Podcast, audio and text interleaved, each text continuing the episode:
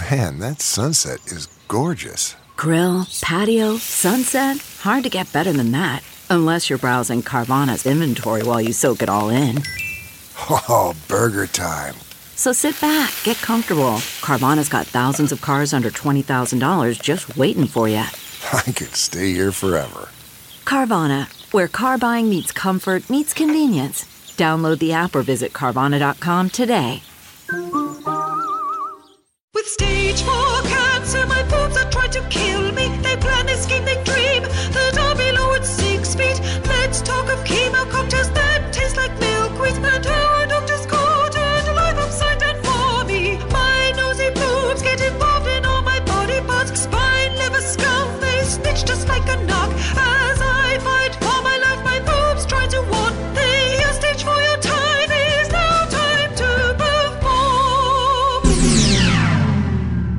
Welcome to My Boobs Are Killing Me podcast with Karla Stephens Tolstoy, the founder of Stand Up Speak Up.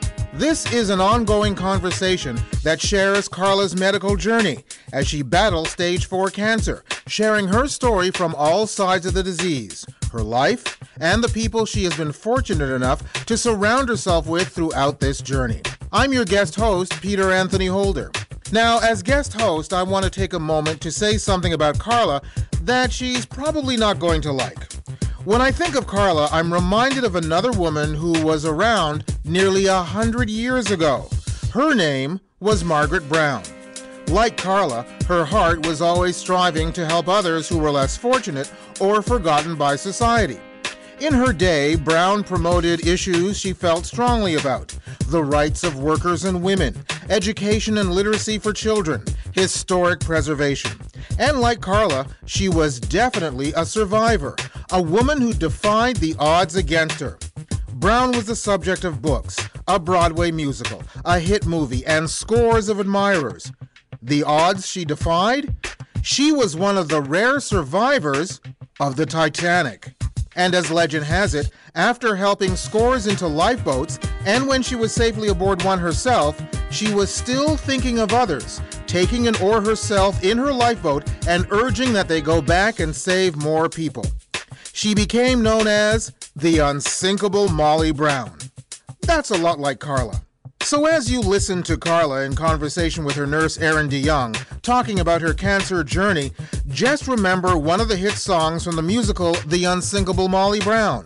It's called I Ain't Down Yet. Now, I said earlier that Karla would probably hate the platitudes that I've just launched her way.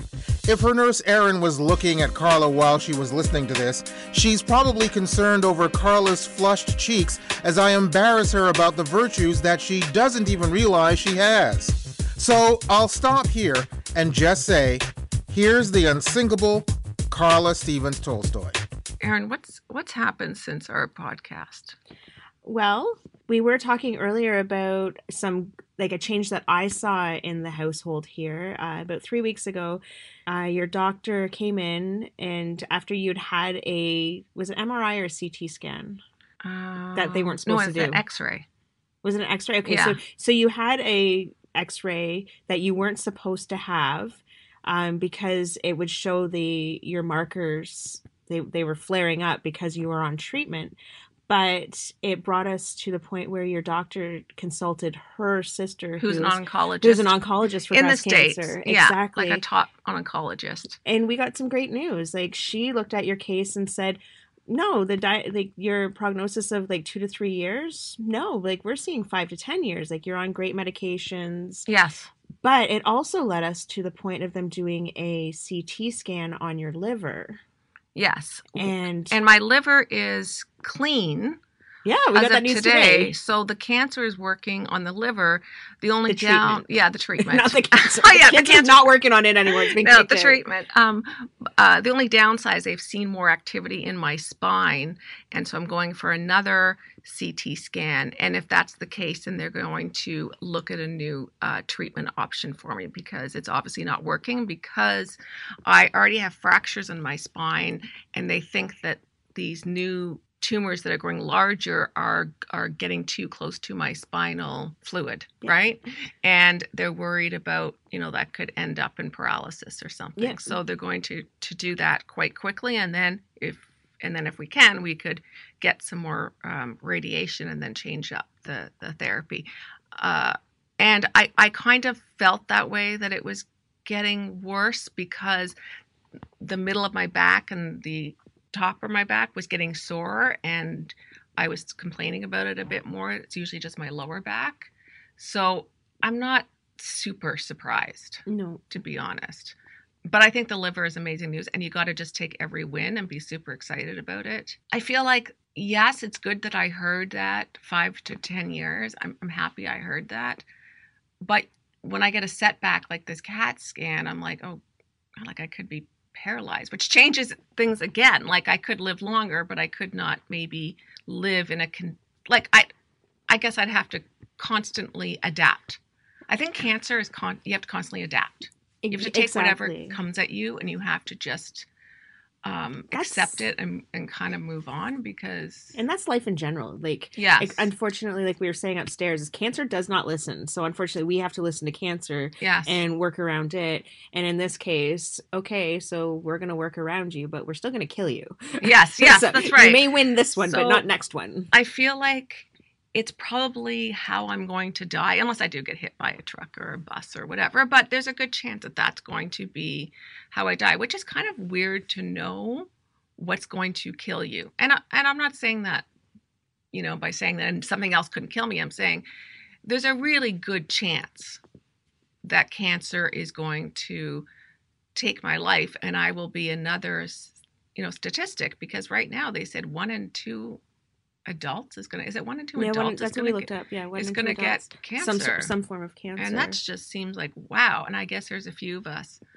that are going to um well a lot of us that die from it and i think a friend of mine's a friend of mine's dad got got can- diagnosed with cancer and basically six weeks later he's in a hospice care and so i just kind of think wow i'm super lucky you know and i really do see myself like that that i'm really fortunate that i get the chance to fight cancer Mhm. and that although i'm stage four there's different stage fours.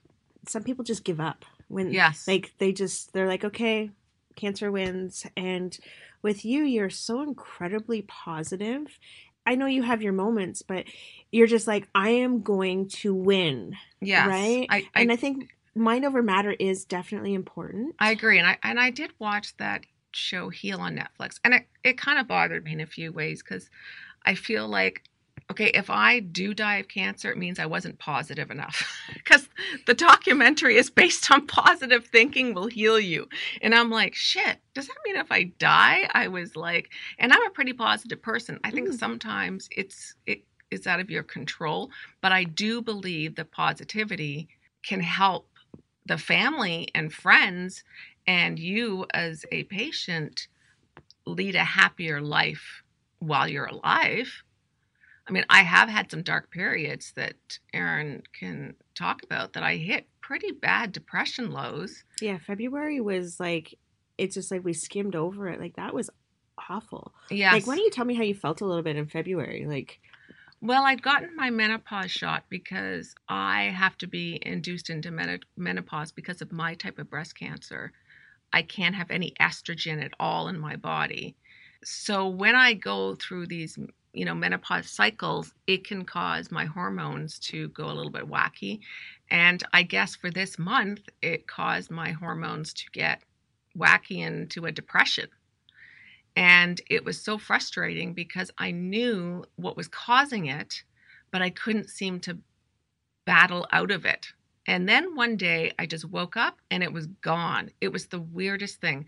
But during that time, I felt anxiety, stress. I couldn't get out of bed. I had no energy. I didn't want to do anything. I just wanted to um, watch TV and not have any visitors and I just kept delaying visitors that that month by saying, "Well, you know what? My white blood cell count is not great," which is true, but I just did not. I could not handle seeing people um, because I didn't have hardly any energy to do the basics, like even were- go shower. you were weepy and without me divulging too much information on this I got scared as a healthcare provider, and I actually asked you on two separate occasions, Karla, are you going to hurt yourself? Yeah. Because I need to know if you're at that point. And for me, the look on your face, you're like, no, but I can see how somebody could get there. Yeah. And I was like, okay. and I don't know, maybe because, and but then I noticed the next shift, that's when you snapped out of it. Yeah. so I don't like know if snap it was. out of it. It I just don't like- know if like that was just like, wait a second, is that what I'm portraying here? Or No, it was like literally. I woke up and like it was like you were oh, in the pool the next time. You're like, hey, look at me, I'm swimming, and I'm like, what? I know. It was like it was like I woke up and I said to my dad, "Oh my god, dad, it's gone." He's like, "What?" I'm like, "The dread." He's like, and the whole family was excited and everybody was happy. And I told everyone, "Oh my god, I can't believe it, it's gone." And some people were like, "I didn't even know you had dread." Do you remember what we did though that day?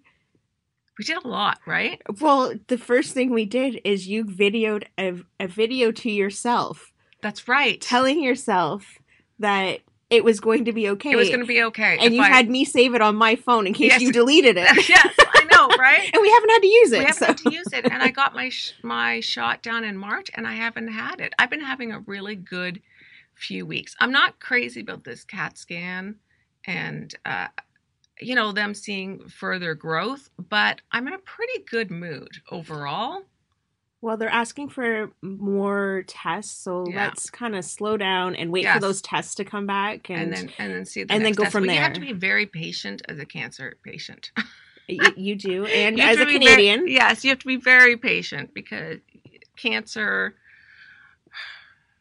it changes direction all the time. You just don't know what to expect. So it's but I, there's lots of great things that I've gotten out of cancer, and and I say this all the time. Uh, I mean, I'm so lucky. I get my dad who hangs out with me all the time. Um, my mom who comes over and spends time, my sisters, uh, my brother, my sister-in-law, all my friends and family. Like it's pretty crazy. I'm your nurse. uh, yeah, yeah, Erin, of course, Erin. Um, but it's br- been a really great time to get closer in friendships and stuff like that. Absolutely. And I Um, think um, what I was going to say before, too, is with the diagnosis or the prognosis, sorry, of five to 10 years, it got a little lighter in here. Like your mom's talking about maybe taking more time off. And Yeah, she's been staying home a lot more because Exactly. this house drives her crazy. She can't stand the dogs, well, yeah. and she only is here because of Anna. Because Anna and her are like best friends. Anna is the lady that moved in with us, that helps take care of me and and the oh house. she's like a little saint. yeah, she's like here. a saint, and my Oh mom my just goodness. loves her. So if there was no Anna here, she did. My mom did say to me last night on the phone, "You know, I do love you, honey, but that house, those dogs, they don't stop, and dog hair everywhere." Whereas my dad is just super laid back, And he likes the action. and he likes the here. action. He does. He, He likes he likes likes people it. coming and and uh, yeah, he does. He enjoys it. Um, and we all watch TV together at night, and we watch The Office, and we all laugh. Um, that's like my dad, my husband, and my son, and um, we just watch tons of comedies and British comedies, and it's so in the evening we really try to watch funny shows. I didn't even ask you. How did your bed go? This big fancy bed that was coming in the other day as I was leaving. Oh, it's great. So it's a double-sided bed, and they're kind of like those Craftmatic ba- beds from yeah, the it can nineties. do so but much. like, It yeah, can do so- it can actually do it zero gravity, so Really? it takes off like all your pressure on your spine. So I was up there yesterday, and I was like. Oh my God, this is amazing. The downside is it's upstairs in my bedroom So and not in for it. my clubhouse because Erin described my clubhouse. Um, so Karla has a teenage girl's bedroom. Um, no, there's no posters of like NSYNC or anything, but it's it's her own space. Um, but which is good because it's basically like a hospital room. So it has a hospital bed and a and a single bed where her dad sleeps, and the dog beds, and probably about 15 tons of glitter, um, ranging from clothing to cards and ins- inspirational quotes.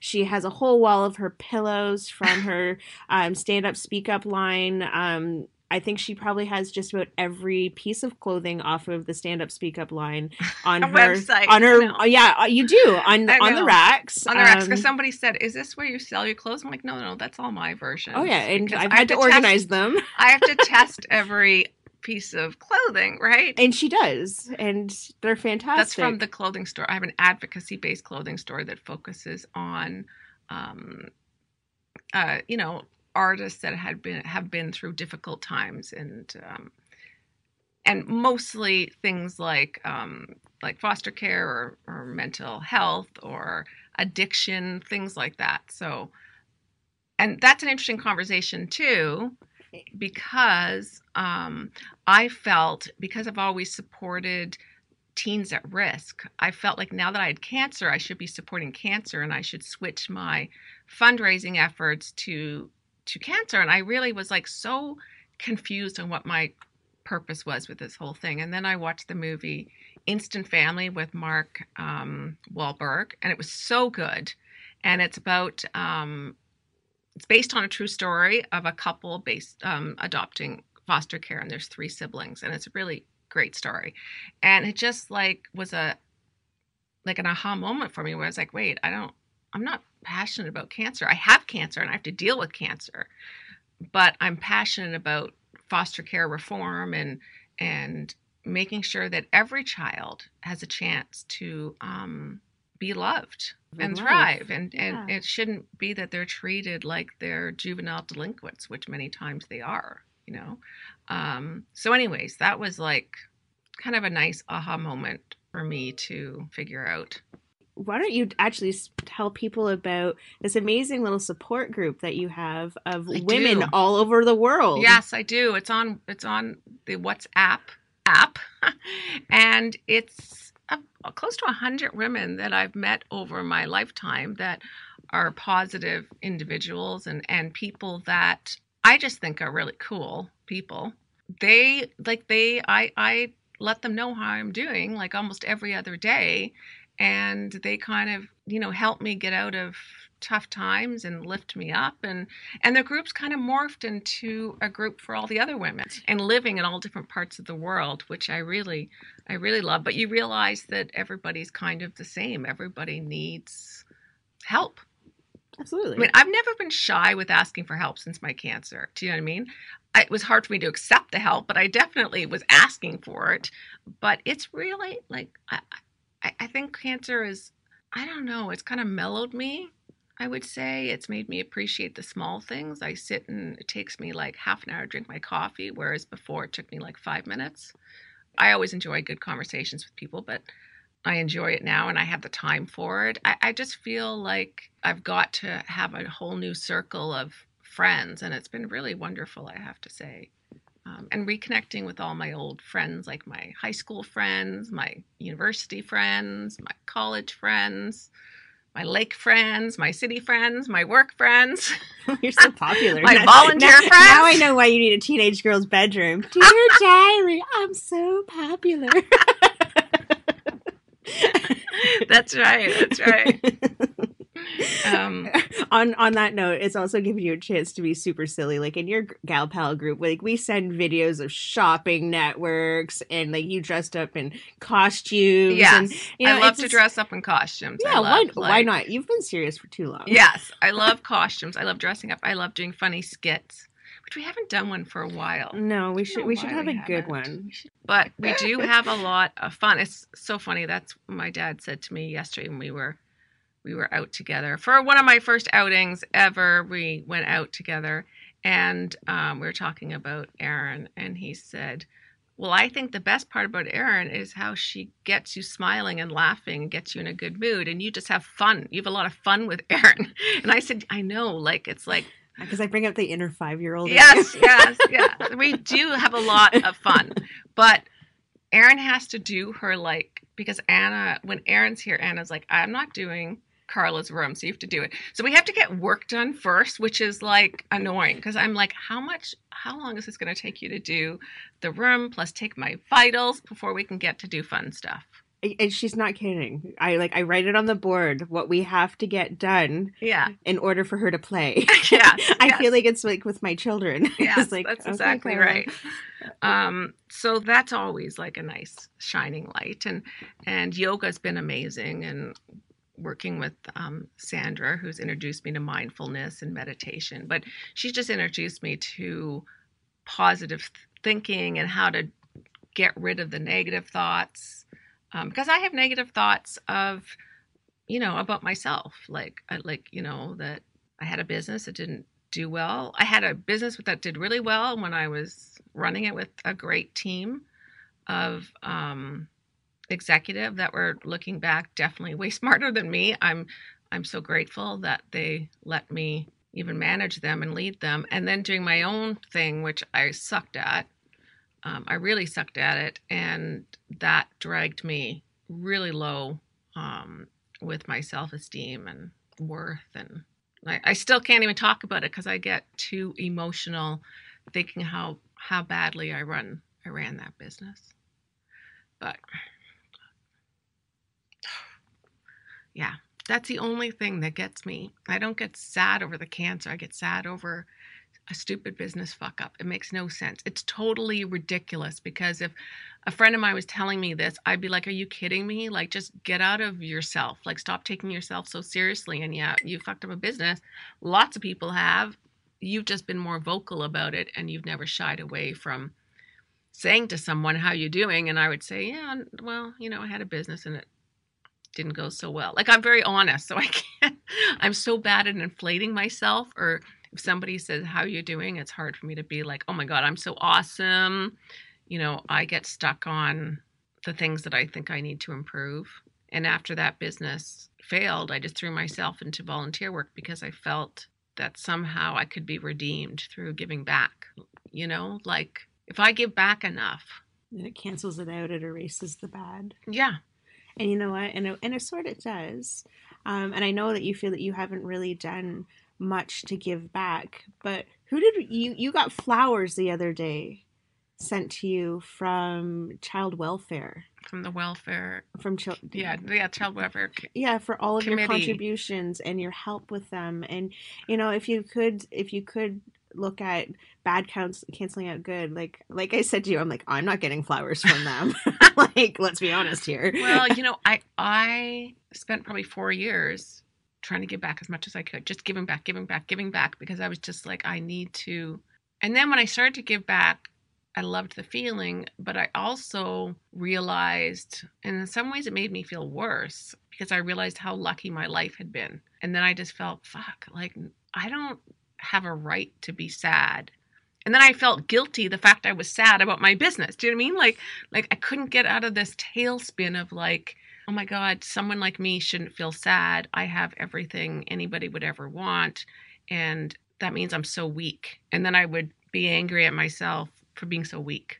Then I would go and give more and give more and give more and keep thinking, okay, if I give enough, it'll make up for everything I've gotten in my life. So I it's like this weird, I don't know, logic I had you know because i have had amazing things i come from an amazing family loving and support supporting and my dad is a successful businessman and so we got raised um, definitely upper middle class probably in i don't know maybe higher i mean i you know i didn't even understand how how other people could live and be like month to month or not have enough food or you know the foster care system i just thought those kids were kind of like i did have a view of them of being like juvenile delinquents or oh my god foster kids you know means that there's something wrong with them. I, I did have that thought and i was so uneducated even though i traveled the world working i never stopped to look at how the world might look through someone else's eyes that didn't have all the love i had growing up and continue to have. My husband loves me very much and i'm very fortunate and my son and I don't know. And then, you know, then it, the whole guilt starts of like, oh my gosh, I, you know, I have to give as much, I have to give more love out than I get in. You know, how do I do that? but you can only give what you have so if you're giving more than what you have But you know, but I'm, I- I'm I- thinking like more love than I get back. Uh, I have to give double that back And- and- somehow. But you know what? If the world has a view on foster kids being the delinquents, and so they're not going to listen to them, there has to be Karla's voice. There has to be a successful woman out there to speak to these other people. You know, like it, that doesn't excuse it from happening, but I truly believe that there has to be those advocates in each um, class of like money. Like, there's always somebody that's going to be able to speak to somebody. Like someone can say, I've met these kids and they're amazing Exactly. kids. And there's, I mean, I would love to have been a foster mom. And I always thought, you know, when things settled down and I would have a house and, you know, there could be kids in it. And I don't, I'm not putting off that dream. You know, I'm just putting it on hold right now because there's so many amazing kids out there.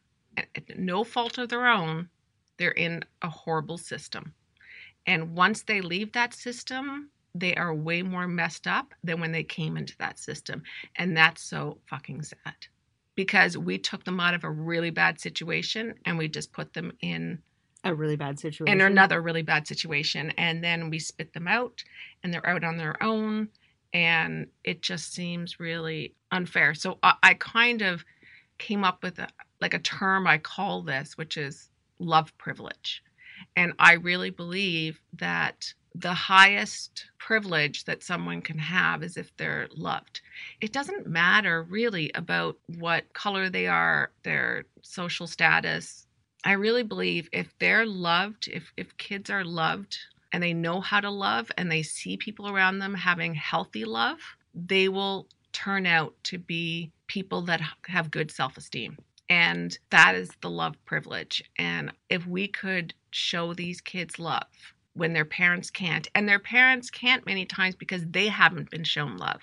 And so the cycle just continues. And I know, Erin, you feel strongly about this. Absolutely. Um, we all like. I was sorry. I was just thinking, you know, how you said that you wanted to have a house full of children, and you know, sometimes like that's not the cards were dealt at that moment. Yeah. But you told- teens. Want like, teens. teens. Uh, Yeah. Well, and you and you told me the other day that you've decided that your stand up, speak up stuff goes to foster care. Yeah. And you said to me the other day, you're like, I am not cancer. Yes. I am going to focus on foster On what I kids." feel strongly Yeah. about. And I completely agree. You know, like, there's enough research for cancer. There's, you know, there not that there's Cancer is ever very enough. cancer. You're very well taken care of. Absolutely. Um, mental health, you're not very well taken care of because I had a few years of thinking I was crazy.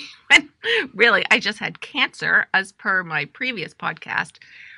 But when I became a cancer patient, holy shit, there are so many amazing services available, and they're so well sponsored. Absolutely. And I don't believe there's the same services for mental health. And I also believe that mental health is not getting the big dollars behind it like cancer is because depression, chronic depression, I would take cancer any day over chronic depression. Because with cancer, I want to live and I'm fighting to live, and people are helping me fight to live through all the the medical support. If chronic depression, your mind takes over and you don't want to live, you know, and if there's nobody fighting for you to live, then that's it. And I heard a really scary like stat, not a stat, but a, a, really interesting observation. Not an observation. I don't know what do you call it? Like a.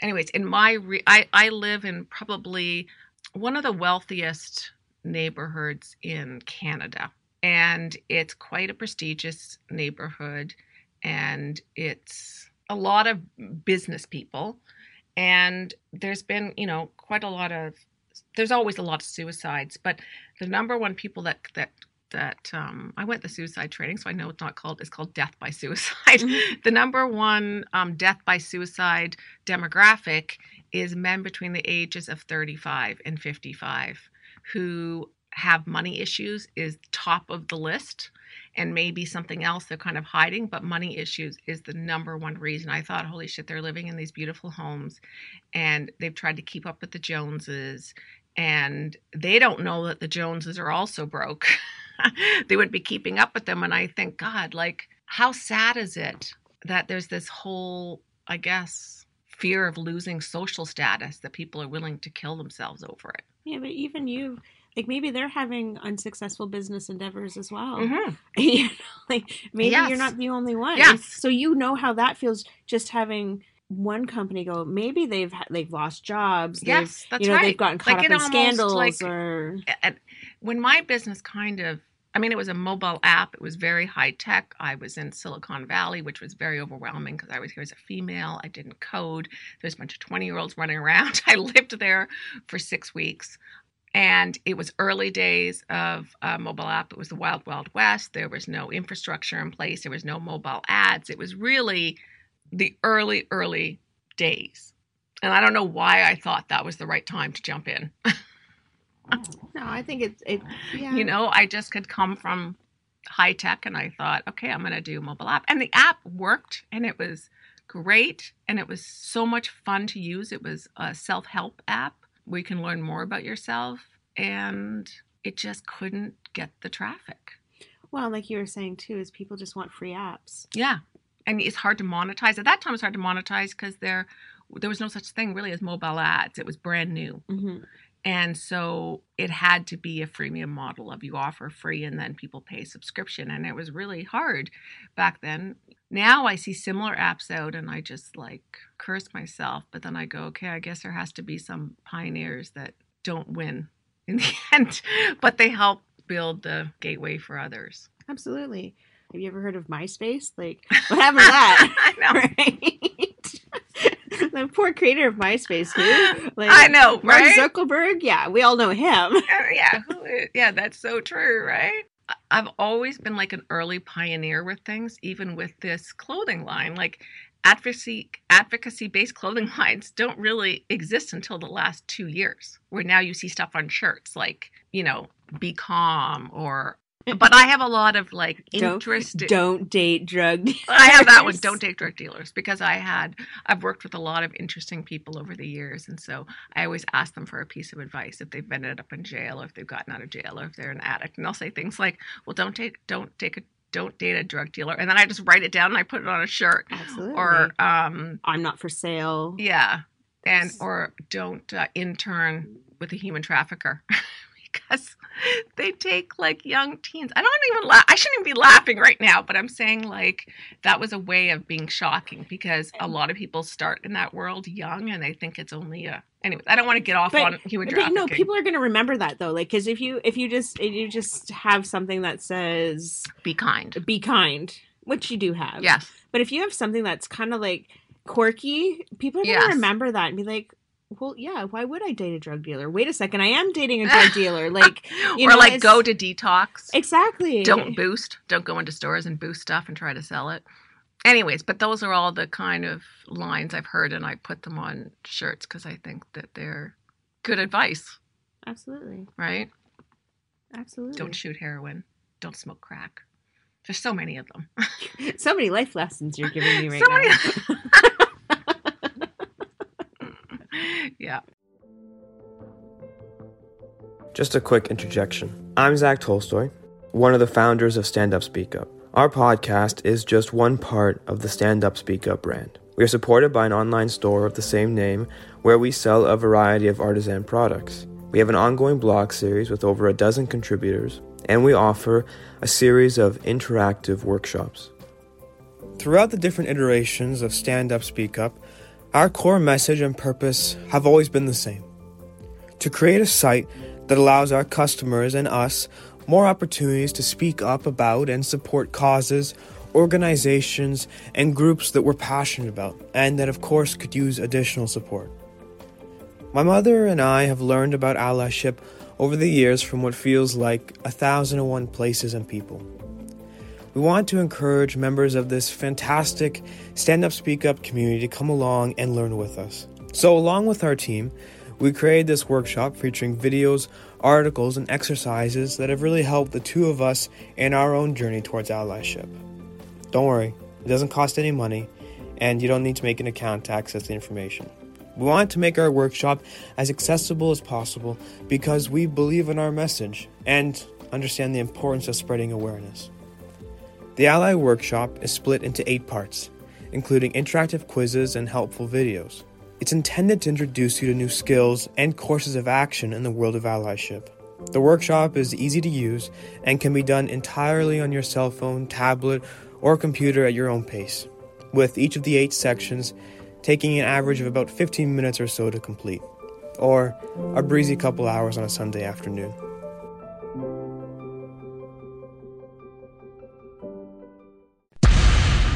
You're listening to My Boobs Are Killing Me podcast with Karla Stephens Tolstoy, the founder of Stand Up Speak Up.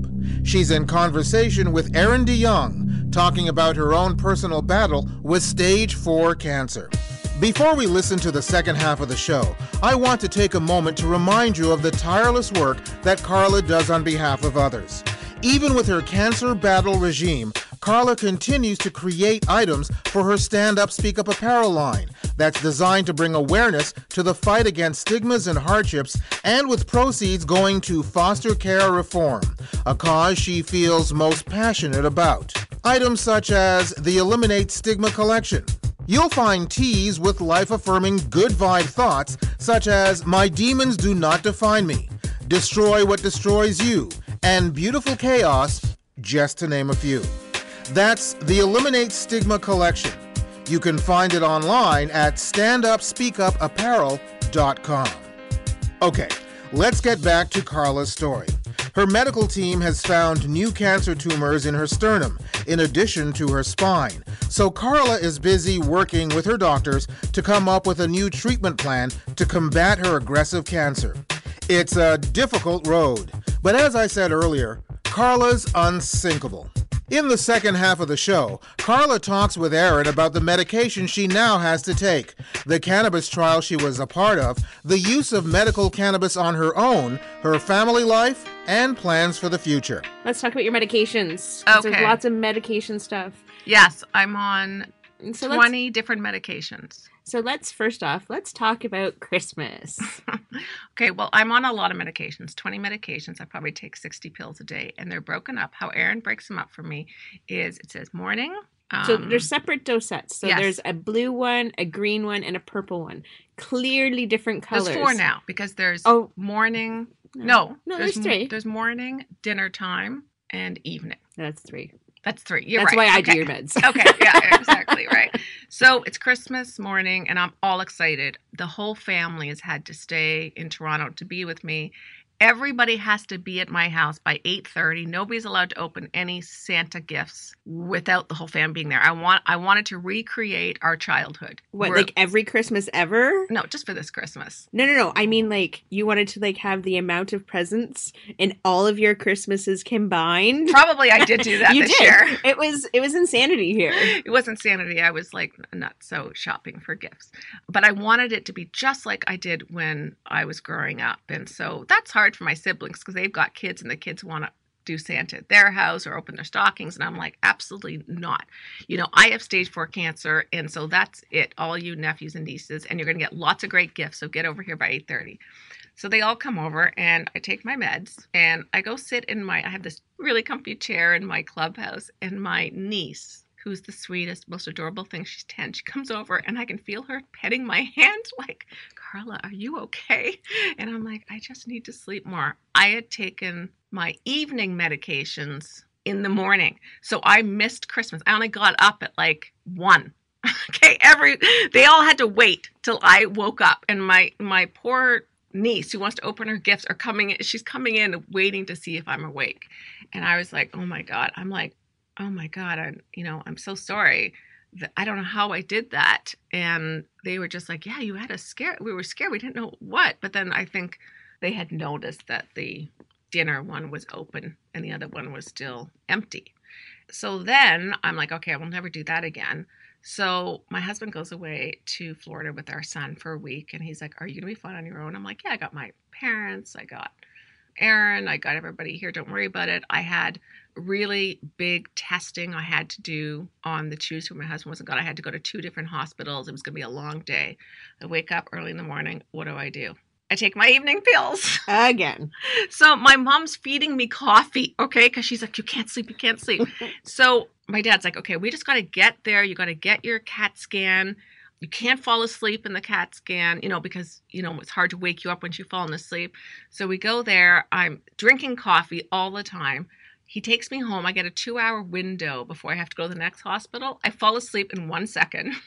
They're waking me up like we have to get up again. I'm like, I'm so tired. I can't go. They're like, you have to go. And so then we went to the other hospital. And I haven't actually told my husband this story, but I he doesn't even know this, or my son. because he'll never go away again. because he will be so upset with me if he hears that story. So that's like just between us. So now in Canada, it is now legal for marijuana products to be sold. Yes. Why don't you tell us some of the exciting news that happened with you? So I got to go on an amazing cannabis trial, the first cannabis trial ever in Canada that looks at cancer patients and cannabis and the effects and how much does it take. And it it's, was really amazing to be part of that first cannabis trial ever, uh, working with Aurora Cannabis, who actually sponsored the entire trial, which was amazing of them. But after six weeks, I needed more cannabis in order to take out my hydromorphine because I do take hydromorphine uh, because I do have a lot of pain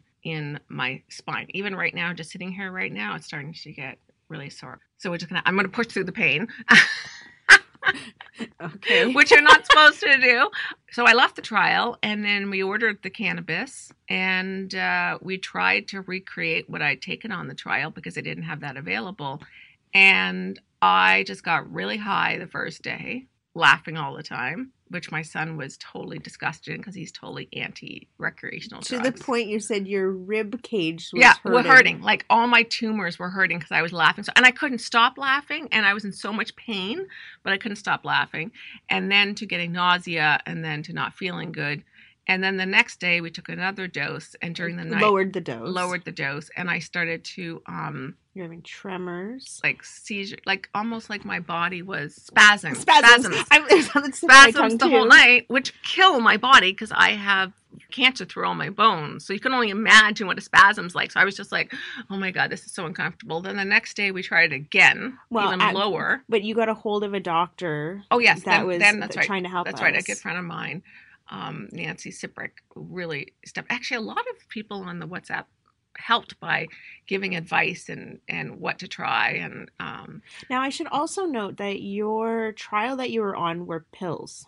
They were in gel caps. They were so they were a capsule. but these are now in so now oil now you're trying to figure out the oil and with you CBD and THC, which is like it's it was the same thing. it was impossible. lower right? dose and you know and your husband had you take it while i was here two days ago just to monitor it and then all of a sudden you were nauseous and and you know, and you were just it wasn't it wasn't therapeutic for you No, it wasn't. And this doctor did help my husband a lot. But I think that alcohol doesn't work in my system, doesn't, me- me- oh, what's the word? Um, metabolize yeah, metabolize. And I think that, I don't know. But I think the gel caps are very different, and we got to wait for gel caps to come out that combine THC and CBD because apparently, when they're together, this is what Nancy's friend, who's a doctor, said that when they're in the gel caps together, they're a lot less potent. And when they're on their own, they're more potent. But right now, they don't have gel caps that combine them together right which now would to be why dose. you were part of a trial It's why we, yeah, I'm part of a trial to see if that's what we need. Yeah. But I think the cannabis company should really focus on cancer patients because if one in two adults are getting cancer, they're going to look for alternative pain absolutely therapy and relaxation and anti-anxiety medication, and that's that's like a huge market. Like cancer is a really big market. That's what you also realize. It's a big market. It's a big business. You know, there's a lot of people making a lot of money off of cancer cancer, but not the government because the government in Canada here gives a lot of the cancer treatments for free. Like almost all of them. To be in a trial, you pay extra, but majority of Canadians, that's amazing. I mean, I'm proud to say that because I think it sucked to be in a country that doesn't take care of its people from a health perspective. Well, kind of on that note, uh, you have been taking your cancer medications, and your white blood cell count is all over the map. Yeah. So that has to you have to be removed off of your medication. You have to be put back on, moved off. So what have you and your husband decided that you're going to go ahead and do?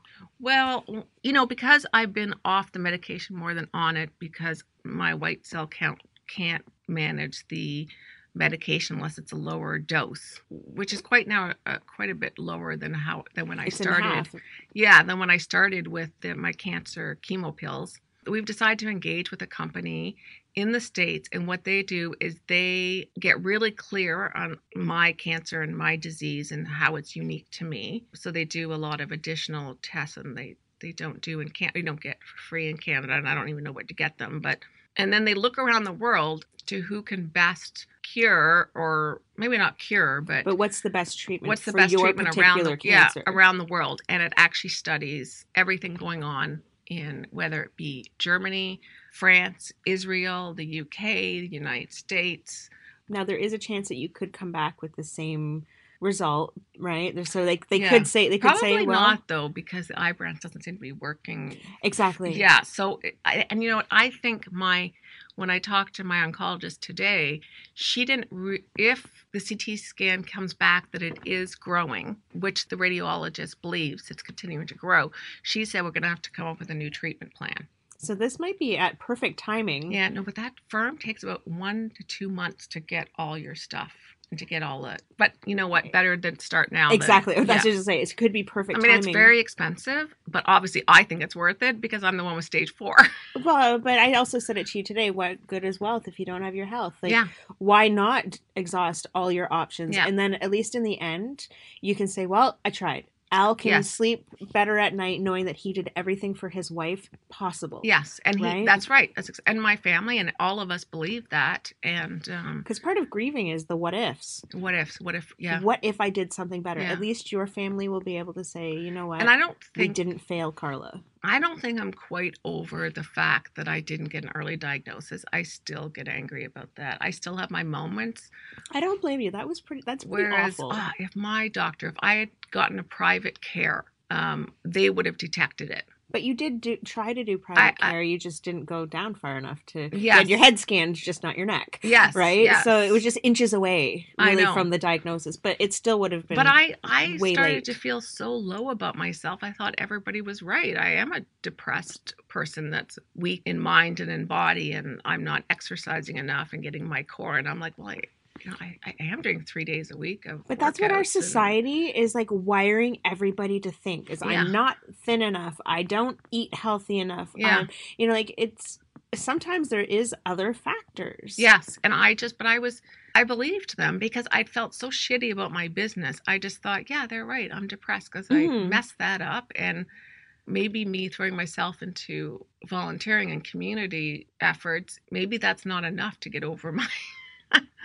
my depression, whatever it was. But I was talking to a friend of mine who leads courses on uh, getting certified in suicide. Uh, it's not suicide prevention. I feel like I'm going to screw these names up because my mind is like cancer fog, which is a real thing, by the way. FYI, cancer fog is real. Um, you know the courses you go on, like for mental health workshops, and s- it was like a suicide work, suicide by death workshop, and she was leading it, and that was over a year and a half ago. And she said that entire two days of workshop, you were constantly having to move because your back was in pain. You were having those Doctor Ho things with you while you were in the workshop. You were constantly putting cream on your back, that like A353, and that was like a year and a half ago. And no woman in their late 40s should be acting like a 90 year old woman. Yes. Right? yes, Like that's yes. something that you'd expect you go in your 80s people and like, 90s. You need to work out more. You need to focus on your core. Your back gives out because your stomach's not strong enough. Which is still the case. Like you Yeah. do, you do have tumors and stuff in your spine. So you are three days a week. You're doing yoga, which strengthens your Yes. core. So you're you still have to. It's still important. Yes, but- and but I but did at that time, I did have a strong I did have a pretty good core because I had a flat stomach. Like you know what I mean? So it's like I was doing I was following the self-help brochure. These things you need to do and you will get over any mental health issues. but that wasn't working. No, that none of it was working. Anyways, that's I can't go back, in the past and get negative like I like to do. No, you don't like to do it, but you know Sometimes, I'm like I get yeah. angry, you know. But And. I think you're allowed to be angry. Like if you, like, you, unfortunately, you were given like a really bad deck of cards. That, Yeah, you know, like, they were just handed to you in the wrong order, and it's just it's a, it's so unfortunate. Um, however, I think that things are turning around a little bit. Yeah. Right. Yeah, the liver is amazing. Let's Yeah. hope that the spine is fixable with radiation and Well, they're whatever. gonna they're going they're going in and, and to, to look a little bit deeper. So maybe they, Yeah. you know, we don't know. we don't know. We don't know, and I and we don't know earlier, with, like, with cancer. I feel like this is going to be my life. I would agree. I would agree. Every three months, you get a CAT scan, and you know, But Anyway. it's it yeah, it's unfortunately the waiting game to get things Yeah, it's the way to to get things done. I also wanted to touch on you have a teenage son hmm and you had kind of kept things a little bit from him Yeah. and we you and I noticed that every time you know a, a phone call would come in or if you and I were talking about something he would kind of just hang out in the room with us Yes, and, want to hear what's going and on. yeah let's be honest like he he didn't like us that much so Yes. I said to you when I leave today this is a little bit ago like why don't you have that conversation with your son and how did that go Well, good. I said, you know what? How much do you want to know? Because I don't want to get in the way of your grade 12 year that gets you ready for university. And he's like, Mom, I want to know. I can handle it.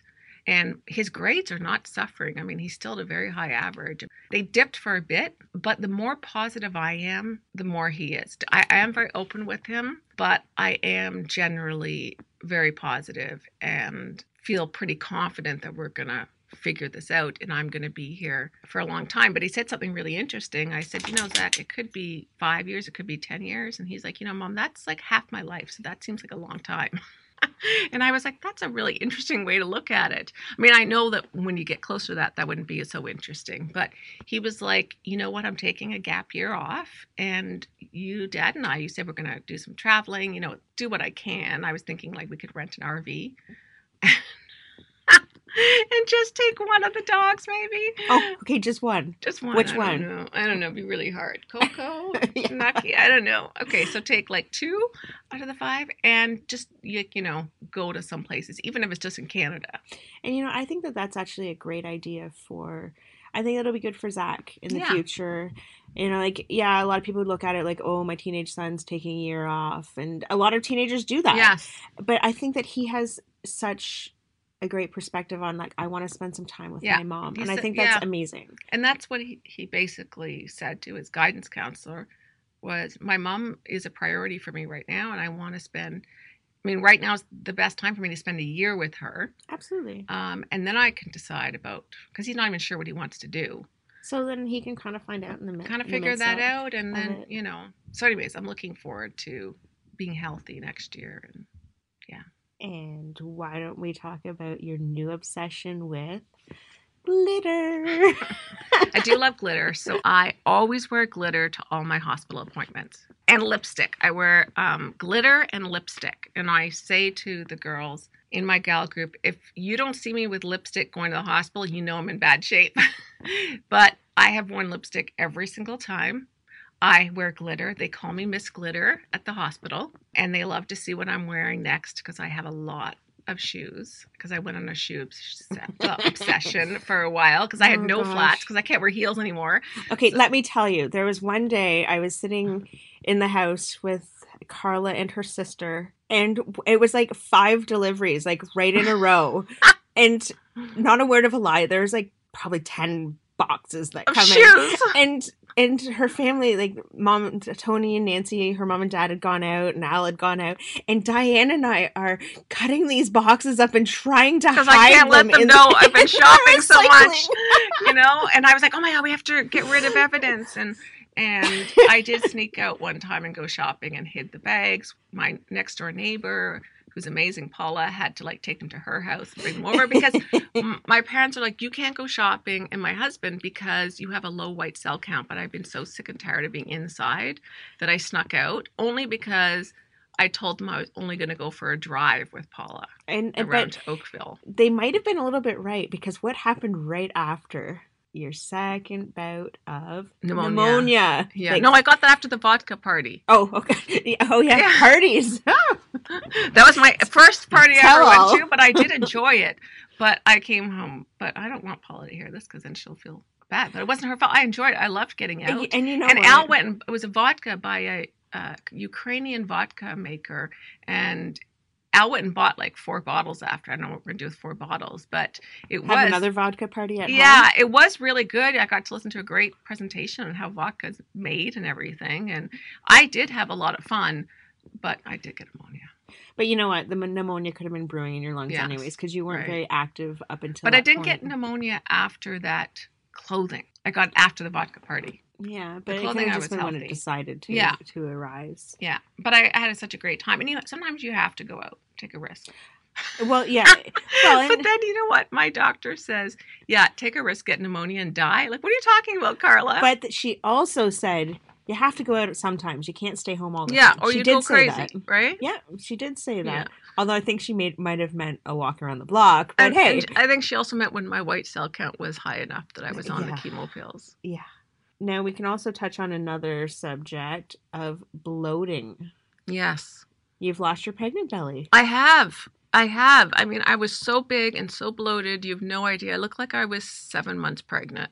You did, and it would just. I wish we measured. I really wish that we had measured. It was so large. Well, you were to the point that none of your clothes fit. Like Nothing fit. I had to get like extra, extra large in everything. I looked like I was pregnant and I was so uncomfortable because it kind of pressured down on my ribs, which I have tumors. And I had to beg my doctor to give me diuretics. diuretics because I was like, come on, like I can't live like this, the bloating.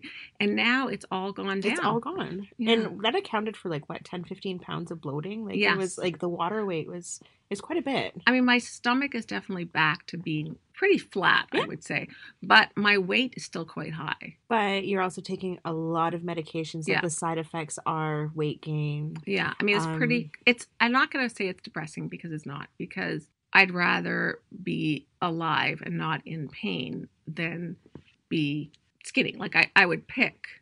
Absolutely. And you don't look like you have cancer. I Like- don't actually. Yeah, you like when I went to the Wellsprings Cancer House yesterday. I, they were like, "You look so healthy." Especially like, for stage 4. Like it blows my mind like how good you look. like they were like, "What?" Like they literally said to me at first, "Oh, did you have like a little lump?" Like they thought I had, and I said, "Oh no, no, no. I yeah, I have breast cancer, but I." They're like, "Did, did you have to get a mastectomy?" And I'm like, "Oh no, no, no. I'm like they literally thought I had like a little thing that needed removing, and I was like, "No, no, I'm I'm actually you know stage four. They were like, and then you could see all the women like, "What?" You know, and then you they should have wore your stage 4 baby shirt. I, it's true. and then they all came to the room. It's a beautiful place, the Well Springs. It's gorgeous. It's funded by um, corporate donors and individuals, and it's a, a house for cancer patients that offers free everything free yoga, free Reiki, free massage, free training, free cooking class. Like it's un like I you know she skipped over the cooking classes as Yeah. she could. I hate cooking. It's like I'm not taking a cooking class, but I will sign up my mom because you can. Your caregiver can go. That's phenomenal. So they I didn't know that. Yes. This is new information. Yeah, so you could actually go and do anything So I'm gonna go there. in. Yes, you could do anything you want there. So it's pretty amazing because my skin looks better now with cancer than it did before. Before I started, no, I mean it it improved once I got radiation. Remember? I do. I know it was crazy. Like like my skin literally looks so good. And it started to improve with every radiation treatment. And I think it's because the radiation like burns everything or something. It like burned away like I don't know, like But you also have been using some really amazing skincare products from Lana. yeah, that's true. Like I have yeah, and I and I use them And you're making every sure like day. because I remember when I first met you, you said, you know, do you wash your face at night? And I'm like, yeah. You're like, I don't.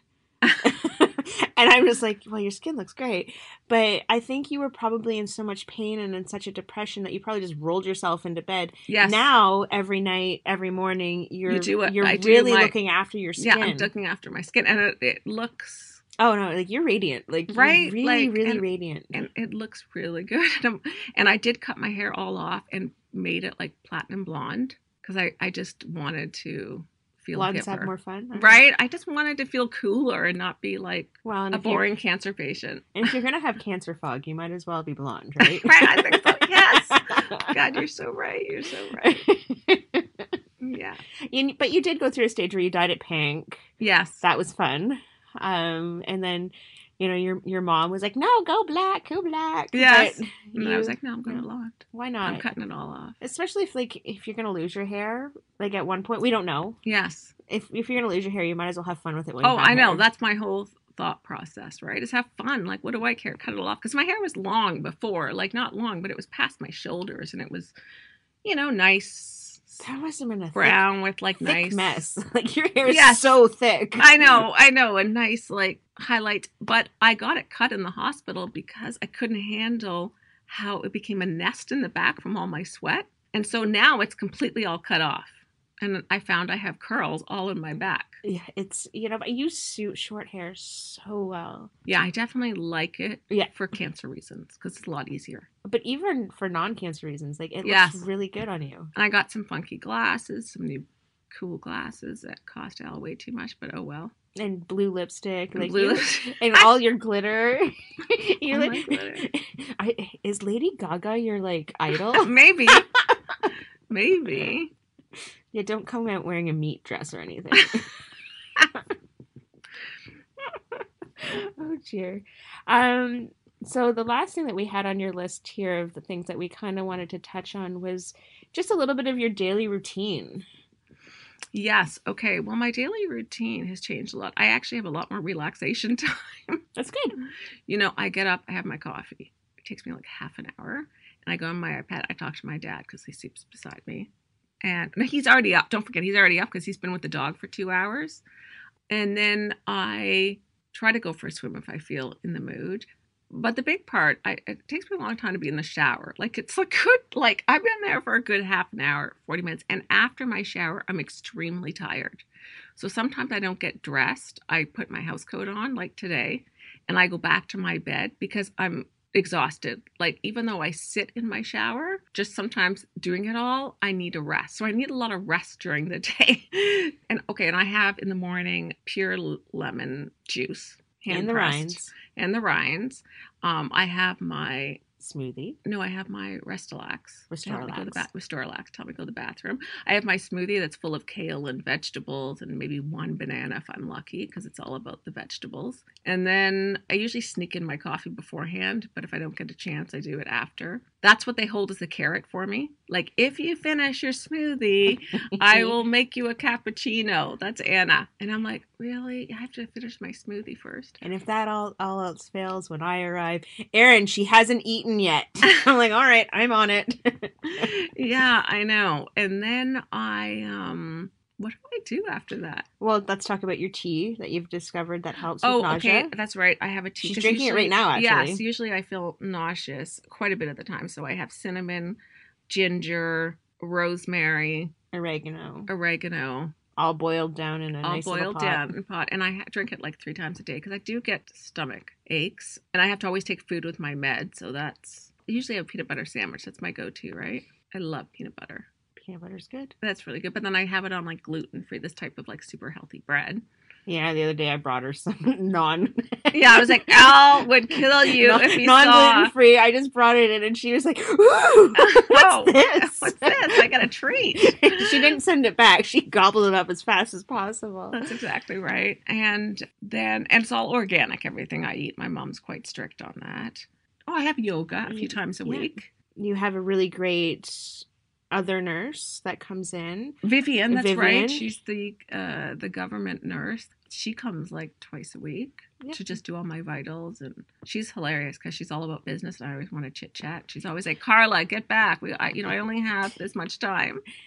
She she's actually she's quite sweet. Yeah. She's quite sweet. Who else? You have massage. Like sometimes you have massages that come in. Sometimes not so often though. Um, you've had um, what are the pokey things called? Oh yeah, then I get yeah yeah I have to get yeah the nurse comes in to do my blood work Yep.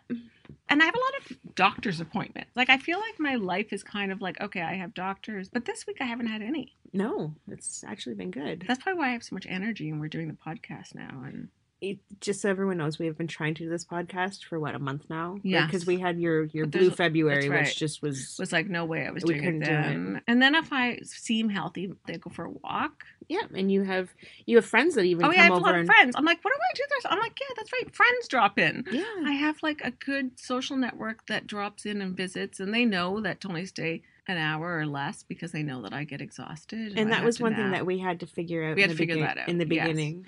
And I can't have too many people in one day or I'm totally collapsed the next day. If I have a doctor's appointment one day and I'm gone most of the day, I usually it takes me two days to recover. Yep. If I do anything social or anything like even me going out yesterday, probably today I'll need a nap after you, you know, leave. I don't know. What else do I do? Then okay, what do I do in the afternoons? I don't know. I'm not here. Oh, that's right. Well, you leave at two. So, uh, but I do know one thing, and maybe other cancer patients can uh, sympathize with this is that everybody's like, Karla, get up, go, go, go. Yes, why are you sleeping? Why are you sleeping? And they'll say it to me, Erin, why is she sleeping so much? Like, wh- what's going on? Why is she sleeping? And I think everyone's so afraid that you're going to break if you sleep in a day. But the truth of the matter is, is you have something going on in your body. I that know. you I just know. Like everybody's rest. scared when I'm like, why is she sleeping at this afternoon? What's going on? Is she feeling sad? Is she, you know, she's getting into a rut. We need to get her up. We need to get her out. She can't sit still. So I do have to. So I have to usually deal with that. Yeah, eh, although again, since the since the five to ten years was mentioned, everyone's kind of calmed down a little bit. Like they're not as you need to keep going, you need to keep going. They realize, I think, in my perspective, is everyone's like, okay, we have a little more time. Yes. And and they you said it to me the other day that Al's starting to do things like he's starting to plan a little bit again, and he's starting to like have a different perspective. And you said to me like, I think he's finally understanding this. That he's finally getting it. yes. And I that this is going to be our new life. Yeah. and that this, you know, as long as I'm alive, and you know, of course, I'd like to go beyond 10 years. I mean, it's really going to depend on if any of the treatment responds to my cancer because it's really thick in my spine and in my neck and which makes it uncomfortable. So I'm uncomfortable a lot of the time. So a lot of cancer patients don't have pain. Most cancer patients that have it metastasized through the bones, they're the ones that are in pain. So I can't sit still very long, but I'm going to be going to Zach's play that he's the lead in. He plays um, Robin Hood, and um, I have to sit there. So I'm thinking, okay, we can bring in. As we talked about bringing in the wheelchair with the pillow, Yeah. but it's going to be. I don't know. I'm going to have to take some hydromorphine. But as night. long as as long as you're prepared for that and that day, Yeah. and see, and that's another daily because I would never thing, miss that day. I'll wear a to- mask because it's going to be. you have to plan yes, what's going on that evening. So that morning, you won't be able to be uppity goey. That's right. Like you're gonna have to relax that whole day. right. So that changes your daily routine right there. Is Yes. like having to map out how am I going to feel later, and how do I plan how I'm going to feel later. Yes. And, you know, I also try to work on the store stuff or the blog stuff. And some days I can't even look at any of that. And some days I can respond. And I have an amazing team that helps me with the business side, Paula, who's been on, you know, along my side for the past 10 years. So she's seen me through the different businesses and um, she's always stuck with me you know, thank God for her. And then I have Jess who helps with the blog. You know, it's all part time for them, but it makes a huge difference for me. And and Denny who helps me with the the design. We kind of co-design together. I mean, it's all very part time for them, but it gives me um, something to focus on other than cancer. You've been like a designing machine lately. I know. Karla is on a personal one woman mission to make yoga pants and yoga wear that looks flattering on bodies that are not size two. Yes, I know. I'm obsessed with it. I'm actually And there actually some some of the new stuff is in the store. yes That is because you've had people say to you, "Where did you get those?" And or so you say, had to "Oh, put them on the so," store. or they say you look so good, and I'm like, and you've had to put it on the store. Yeah, and I'm like, you know what? Like, it's because I designed it so it would, and the yoga material really, I, what do I call you it? in. I call it sucky material. right? it it just sucks you in. like it's just as effective as Spanx. I Like, it really is. thick stuff. So, um, for anyone, the material alone helps suck in. But I try to just create designs. Anyway, so the point is, if I didn't have that business, I didn't have this podcast. I don't know. I don't know. I'd be so bored and so uninspired. I think. And maybe that's what happens with other cancer patients is they don't they don't figure out what their outlet is. Yes. They Like you- I'm lucky mine can be all online. and you're out there and this is you and I sitting here chatting. This is th- like a therapy session. Yeah. That's Karla Stephens Tolstoy talking about her fight with cancer in conversation with her nurse, Erin DeJong. Karla is getting a lot of love and support on her blog, on Facebook, and other social media, and she appreciates it very much. She'd love to hear from you. Just go to standupspeakupapparel.com and follow the links to her blog. There, you'll be able to keep up to date with a behind the scenes look at Karla's journey, Plus, you'll meet her family and friends. Let Karla know you're rooting for her.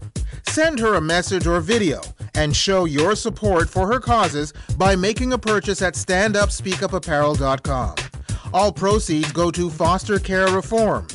It's her personal passion project, and with her current focus on her cancer, the only way to keep it going and helping others is via sales. So continue to help Karla help others. Buy from the store to help raise awareness for the protection and safety of the children that society often leaves behind. Also, message Karla on Facebook or email her at karla.tolstoy at standupspeakup.ca. That email address once again is karla.tolstoy at standupspeakup.ca. And ask her which store items she recommends just for you. And that's it for this edition of My Boobs Are Killing Me podcast. I'm your guest host, Peter Anthony Holder. Thanks for joining us. Find us online at standupspeakupapparel.com. And if you have a moment, please drop us a line about the show and leave a rating on Apple Podcasts.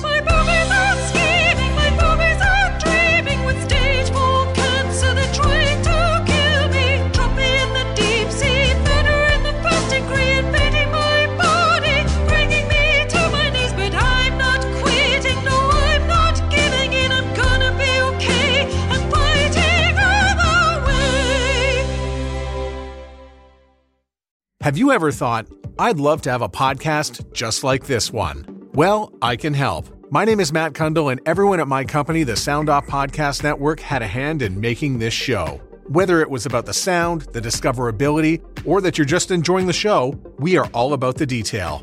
If you think you have a podcast in you, reach out to me via email, matt at soundoff.network, or check out the website and become one of the great podcasts we work with at soundoff.network.